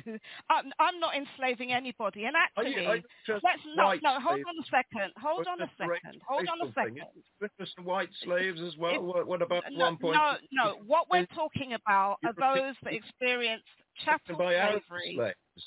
Arab slaves was was you know, the Arab this slave is, trade. This is okay, I, I, don't want to get too far off track. And like I said, when we speak over each other, it's, it's very difficult to hear sometimes. You're bringing in uh, red herrings. Red David, herrings. yeah, David, I mean, there, there is an issue here with the fact that the British government made the efforts and fulfilled this promise to pay back a debt to the slave owners themselves. This is actually true. That debt was finally finished paid off, pay, being paid off in 2015. Yet when it comes to paying back those who suffered the actual slavery and did the work, there is no compensation. So is your, is your argument then that the, the UK government in other forms is, is kind of paying compensation by giving aid to countries like Barbados? Because also remember, they're not taking a handout necessarily. This is supposed to be development aid that helps with the infrastructure of schools, hospitals, and, and things that the country needs for its development after that was hindered through the institution well, I mean, of there, slavery. There's an argument. If they were in Africa now, would they be better off? I mean, you know, I mean, how are you going to calculate this? Um, I, I, you know, it, it, gets very silly. That's the point. It's, it's how do you calculate reparations? Okay, let, let me just come back to William. Like I said, I want to give everybody equal time. William, I, I know you have some thoughts on what you've been hearing, so do go ahead. Well, you know, the statement that folks might have been better off uh, being enslaved and then having their descendants live in the United States or in the Caribbean nations than having stayed in Africa is uh, is one of those comments you know, where the bigotry is really. How are you going to calculate it? Because David, let, let, just let, me, William finish for a second, me, please. Let me complete my comment. Okay, please. Let me complete my comment. That's the type of statement in which the bigotry is dripping off of someone's words like perspiration. Yeah. Let's keep in mind that the individuals who were coerced into migrating to the Americas did Sorry, not William, choose to come to the Americas at their own volition. So you just it said. is not a matter of people who wanted to come to the United States or come to the Caribbean or come to South America being the folks who were imported. Instead, it was a situation in which a process of enslavement forced them to come. And so we have to start with that. We also have to consider the impact of imperialism and colonialism on the countries from which they originated. And so we have to construct a, a huge hyper uh, counterfactual to be able to uh, to assess what the world would have been like in the absence of the slave trade, in the absence of imperialism and colonialism. And that's the story we have to tell for comparative purposes rather than talking about what Africa looks like today. Okay, I'll also, tell you what. keep in mind, now here, no, there's, there's one more cru- crucial point. The colonial powers systematically eliminated the African leaders who would have exercised the greatest degree of independence, starting with Patrice Lumumba in the Congo, with uh, Dedan Kimathi in Kenya, with uh, Kwame Nkrumah in Ghana, with Prince Rwagasore in Burundi. And so as a consequence, when we look at the African nations that exist today, we have to keep in mind that those are nations that are in their present form as a consequence of the extermination of the leaders who would have provided the greatest degree of creativity and independence. Okay, Esther, uh, we, we're down to our last few minutes, and there's so many angles to this that I think we need to do some justice to. I'll come back to you with this, Esther, because I, I know you actually, even though you support reparations, you are taking some serious issue with the process to get reparations to the people that you think uh, deserve them.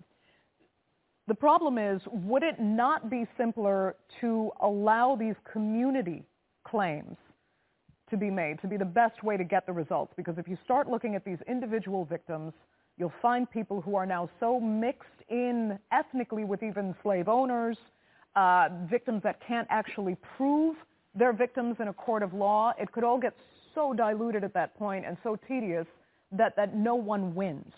So uh, should there be a simple as possible way to do this to make sure that something is paid out? Well, if we start with the notion of payment, that's really the wrong starting point for some of us. Reparations is about remedying wrong and harm. It includes restitution. Of course, compensation is there. But one of the key aspects of reparations are guarantees of non-repetition. And that is why in the UK, in the Stop the Maangamizi campaign, we are calling for the establishment of the All-Party Parliamentary Commission of Inquiry for Truth and Reparatory Justice, because we need to hear the voices of those who today are impacted because of the ignorance of, of some of the people in society who feel that this is all in history. And what we are also engaged in is hearing the solutions that communities are working on themselves that need to be amplified and, and that the, re- the restitution of our resources can go Can I- towards I just actually rebuilding I've worked on trade deals, um, you know, with Latin America, all around the world, through the EU and the UK as well. That is a far better way of helping the Caribbean is fair trade. You know, the EU actually slammed the brakes on uh, sugar being imported into the UK and the EU putting out massive tariffs and barriers. That is the way to go. And Africa is doing incredibly well, actually, economically. And I'm very much in favor of that. You know, I would say far better to spend time on free trade uh, and uh, that, and enterprise and, and uh, investment uh, actually looking back hundreds of years and try to extract uh, reparations. I, I just don't think it's a good way to go. Uh, Let me get William in quickly with this with this question because I mean David's primary point in, in some senses was the fact that everyone, if you go back historically, especially hundreds of years, everyone will owe someone something. Whether it's the, the Arabs in North Africa who've been asking the French for an apology for damage done in the Maghreb region, whether it's they owe the Berbers an apology. They, some argue that they destroyed the language, the culture of the indigenous populations there. There are some who even do research into the Carib population, the indigenous population of the Caribbean uh, that was taken out. So what do you say to that? How can you really determine who's a victim to whom? So I think it's a it's a question of doing the research and also uh, saying that there may be multiple claims across the globe that many communities have for restitution, but that doesn't deny the claims that are being made in the present moment. I mean, consider the fact that Japanese Americans who were victimized during World War II did receive restitution from the U.S. government. But there was no attempt at that time to say, well, there are other communities in the United States, like black Americans, who merit restitution, hmm. even though that was the case. And I don't think that the Japanese American claim should have been disrupted by paying attention to claims that other communities had. It is time to meet the claim for the people who were subjected to slavery and colonialism across the globe. And any community that has a legitimate claim should come forward and make it. I don't have any uh, any hesitation about saying that there are other places besides the Bahamas that have legitimate claims on the United Kingdom. Uh, okay. And so uh, I just say, come forth with those claims and let's let's let's resolve it. David, I can see you clearly disagree, but that will have to unfortunately be the final word for this edition of the Newsmakers. I'd like to thank all three of my panelists sincerely so much for being with us and our viewers, of course, for joining us as well. Remember, you can follow us on Twitter and do be sure to subscribe to our YouTube channel. I'm Andrea Sanke. We'll see you next time.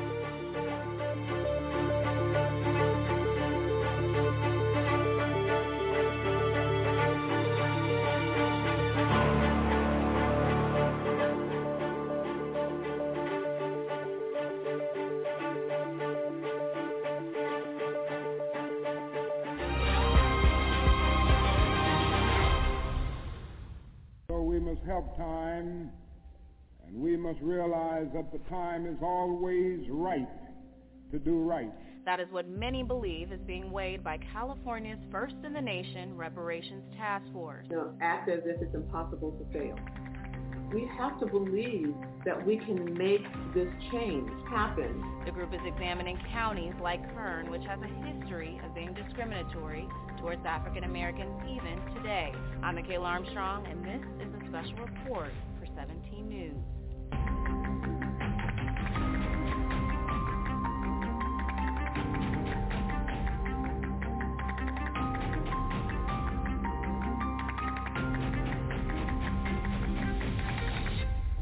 The task force is studying how the state might calculate financial compensation for reparations to California descendants of enslaved African Americans. And I spoke to Kern County residents about the importance of this legislation and if approved what this could change for black Californians. Reparations are not uncommon. The German government paid more than $86 billion to Holocaust victims and their heirs. In America, the Civil Liberties Act of 1988 gave more than 82,000 Japanese Americans $20,000 each in reparations and a formal apology by President Reagan for their internment during World War II. This action was taken without trial, without jury. It was based solely on race.